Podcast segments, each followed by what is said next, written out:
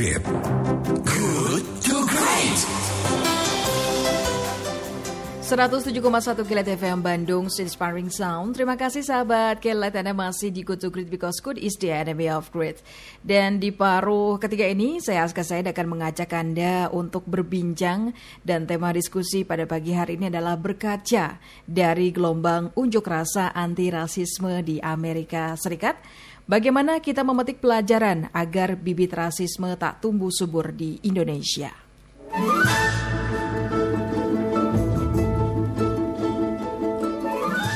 Dalam beberapa pekan terakhir, perhatian dunia tertuju pada Amerika Serikat. Di tengah mereka bergulat menghadapi pandemi COVID-19, bahkan jumlah korban terbanyak di dunia. Mereka juga menghadapi aksi unjuk rasa disertai kerusuhan berbuntut dari kematian atau buntut dari kematian warga kulit hitam yaitu George Floyd. Selama satu setengah pekan sejak Floyd tewas pada 25 Mei lalu, kerusuhan yang terjadi memicu penjarahan dan perusakan di berbagai wilayah di kota besar Amerika Serikat. Bahkan sejumlah wilayah menerapkan jam malam. Aksi solidaritas juga melanda di beberapa negara lain seperti Brazil, Prancis, dan Selandia Baru. Di Amerika Serikat tercatat hingga saat ini lebih dari 10.000 orang ditangkap di tengah rangkaian unjuk rasa. Sedikitnya 3.000 orang ditangkap di LA. Peristiwa ini menandakan bahwa rasisme masih menjadi salah satu ancaman negara-negara di dunia termasuk juga di Indonesia. Lantas, berkaca dari gelombang unjuk rasa anti rasisme di Amerika Serikat, bagaimana kita memetik pelajaran agar bibit rasisme tak tumbuh subur di Indonesia? Nah, guna untuk membahas hal tersebut, kami akan menghadirkan narasumber yaitu Bapak Halili Hasan selaku Direktur Riset Setara Institute.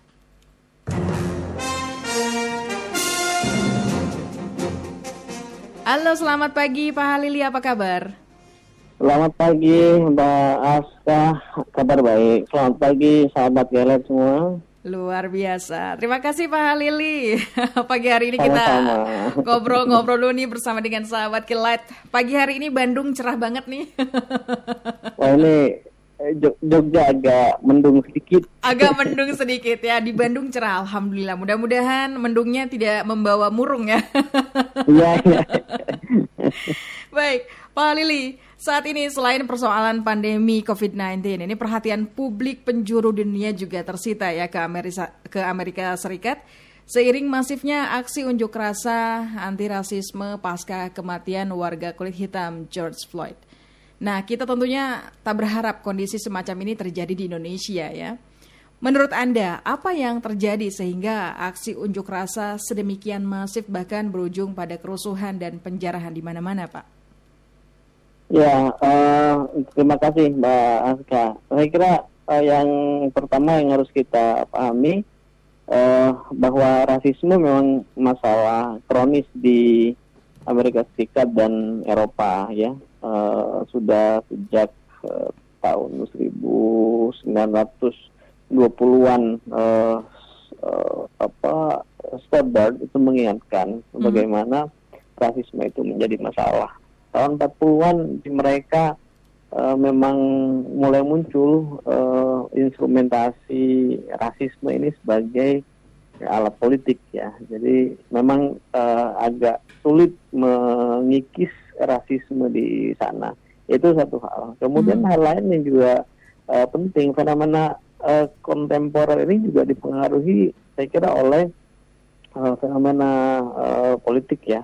Hmm bahwa satu uh, keberadaan Donald Trump sejak awal memang uh, ya menjadi semacam musuh bersama uh, bagi kelompok-kelompok anti rasisme sejak awal termasuk dalam kampanye ya, Trump memang uh, merupakan sosok yang menjadikan isu uh, rasisme anti imigrasi uh, kemudian membangun ketakutan terhadap uh, orang asing atau xenofobia itu sebagai alat untuk uh, mengepul suara bagi kemenangan politik dia. Hmm. Yang juga penting untuk dicatat juga fenomena politik yang lain adalah jangan lupa kita, kita semua Amerika Serikat juga salah satunya ya masuk ke satu fase uh, berkembangnya new media ya media sosial membuat uh, begitu banyak hal akhirnya menjadi konsumsi begitu banyak orang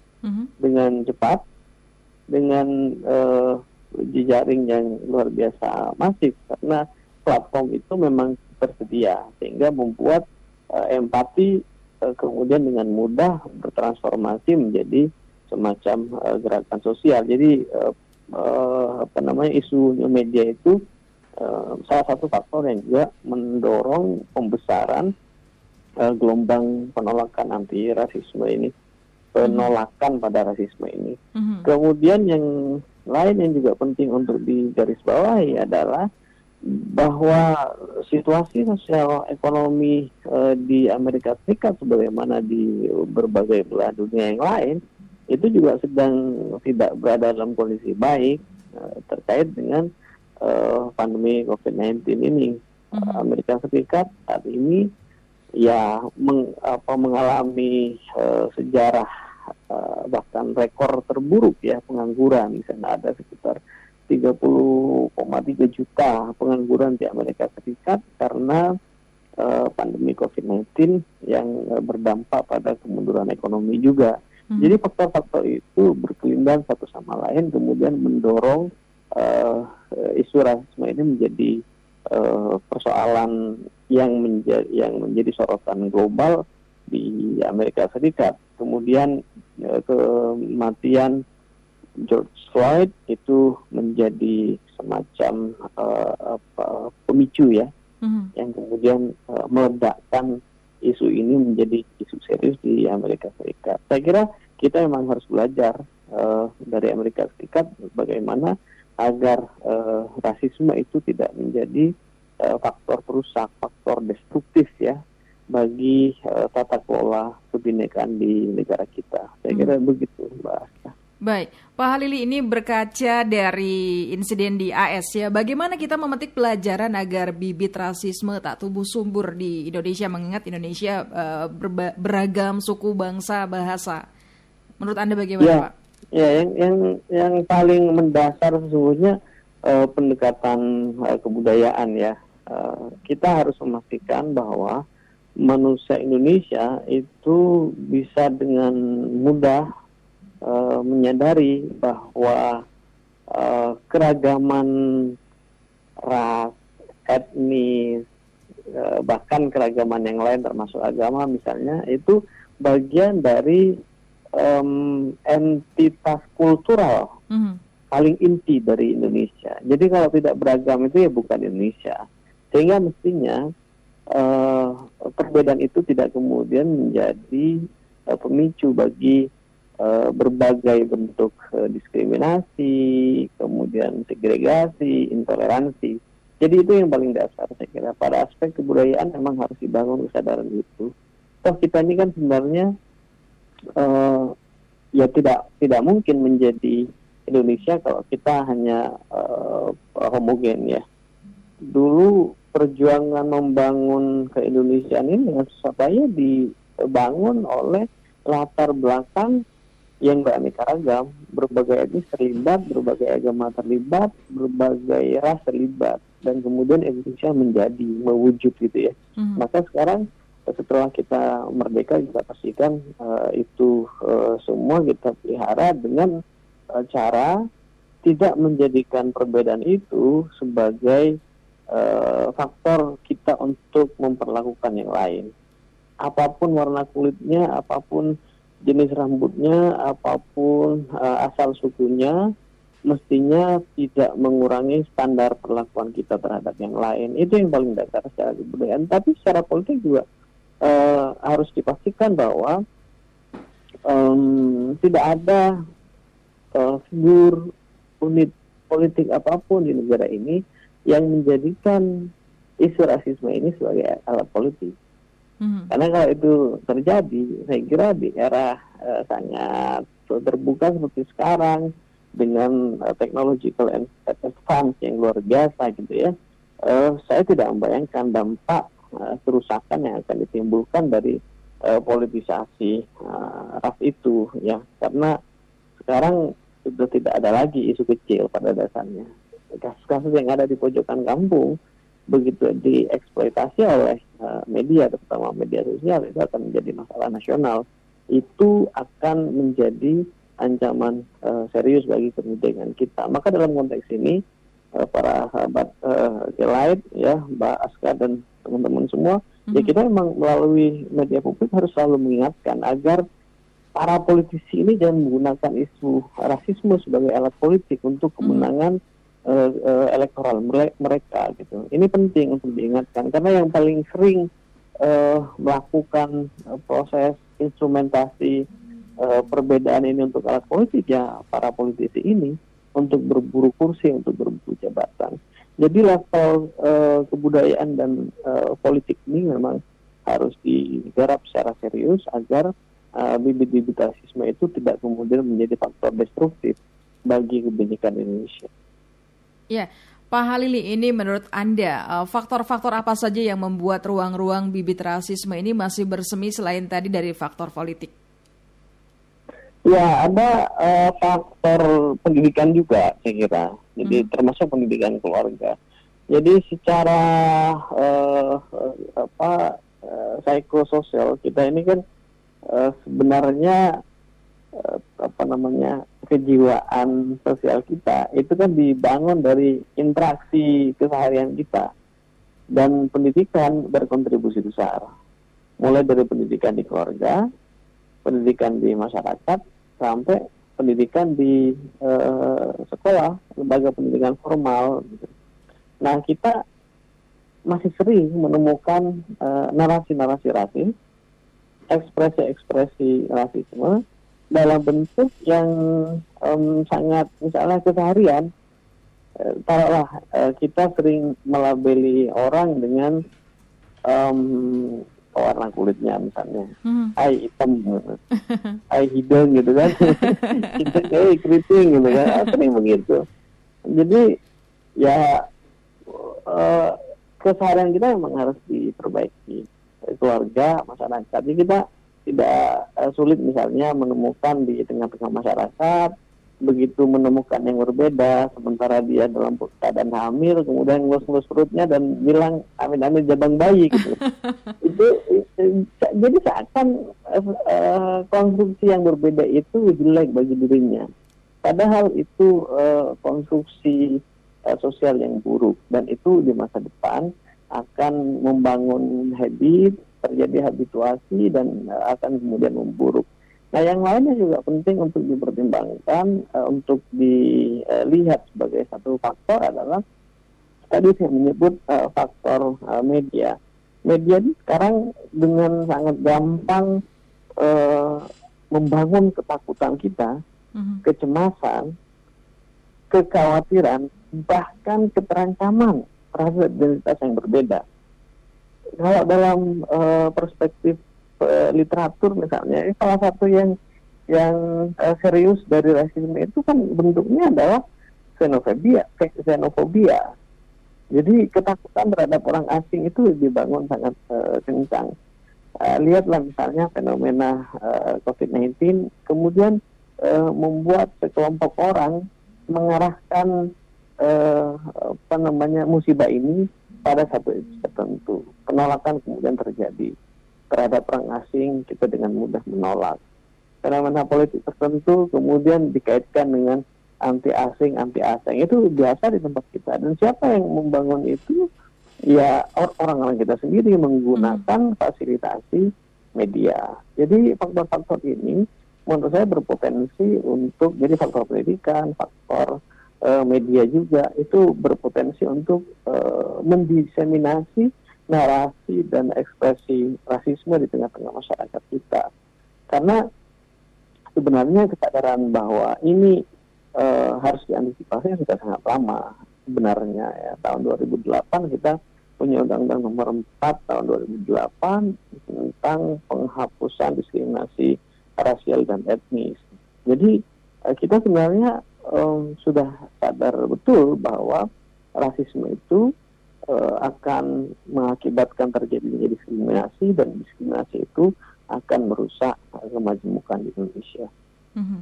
Iya, baik. Pak Halili, kalau Anda melihat hal tersebut berkaca dari Amerika Serikat, karena di, di Indonesia juga masih banyak ya unjuk rasa-unjuk rasa seperti itu ya.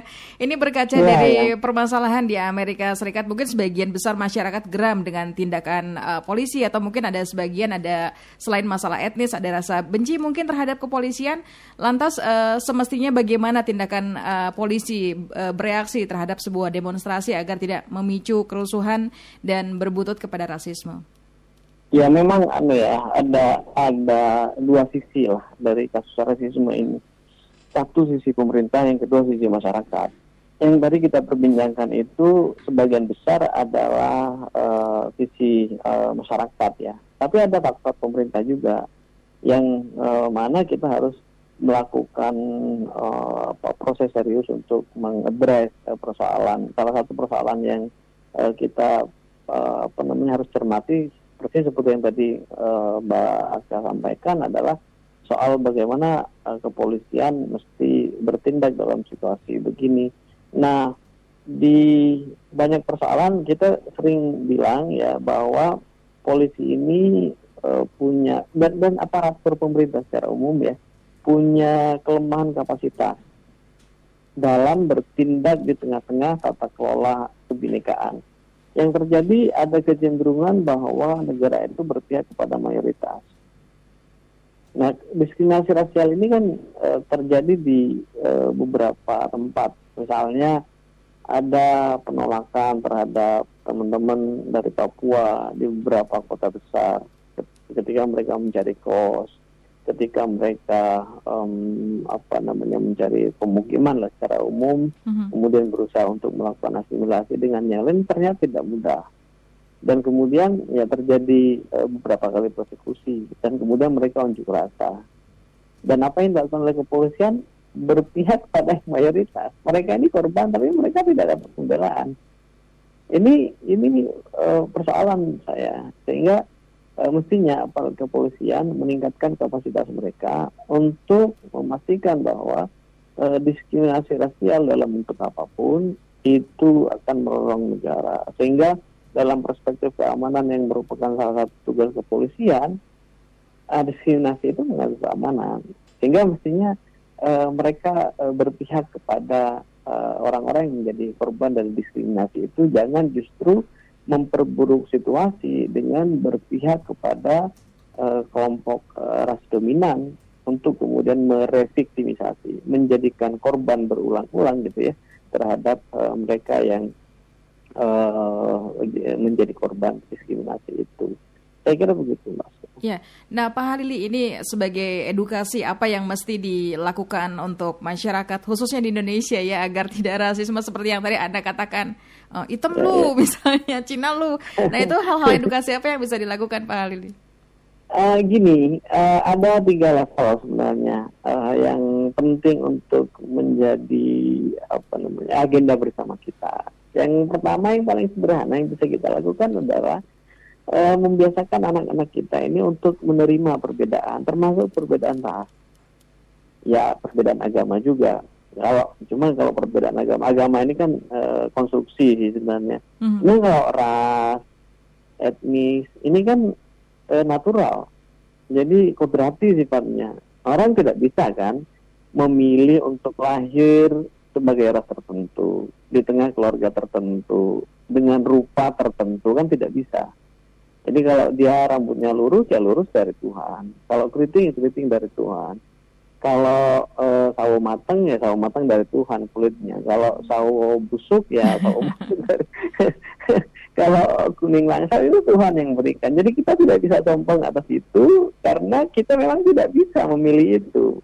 Maka uh, sikap kita satu saja yang paling ideal itu menerima persoalannya kan tidak mudah e, masyarakat itu menerima yang berbeda yang secara kodrati itu memang diberikan oleh Tuhan itu itu penting saya kira untuk dibangun sebagai kesadaran bersama bahwa menerima yang berbeda itu adalah hal mendasar yang paling krusial menentukan apakah perbedaan akan menjadi faktor penguat atau pelemah bagi kebersamaan kita dalam tata kelola kebinekaan. Kemudian yang kedua, uh-huh. adalah pengakuan. Jadi ya, kalau yang paling dasar itu eh, penerimaan ya, di atas lagi adalah pengakuan. Kalau penerimaan itu hanya eh, lebih ke aspek eksistensial yang berbeda, hmm. keberadaan orang yang berbeda, pengakuan itu sudah eh, meliputi eh, pengakuan atas hak mereka. Jadi bukan saja mereka harus diterima, tetapi juga harus diakui bahwa mereka punya hak yang sama dengan kita. Mereka punya hak yang sama atas pekerjaan, mereka punya hak yang sama untuk beragama, mereka punya hak yang sama untuk uh, melakukan uh, taruhlah uh, pernikahan misalnya. Mm-hmm. Mereka punya hak yang sama, itu pengakuan. Jadi level lebih tinggi lagi dari uh, penerimaannya, acceptance, recognition. Paling tinggi itu inclusion inclusion itu ya menjadikan diri itu satu kesatuan dengan yang lain. Mm-hmm.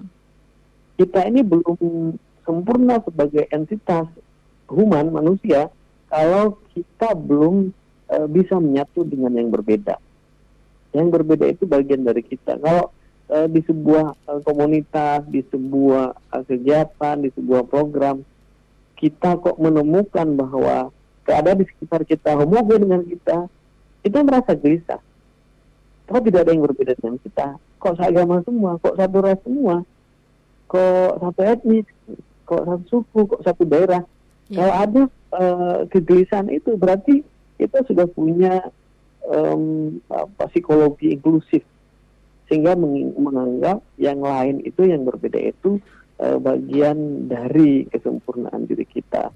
Nah ini yang paling puncak saya kira kalau kita sudah bisa melakukan inklusi terhadap yang berbeda yeah. itu selesai sudah. Nah agenda paling mendasar kita sekarang ya bagaimana membangun penerimaan agar menjadi habit sosial kita.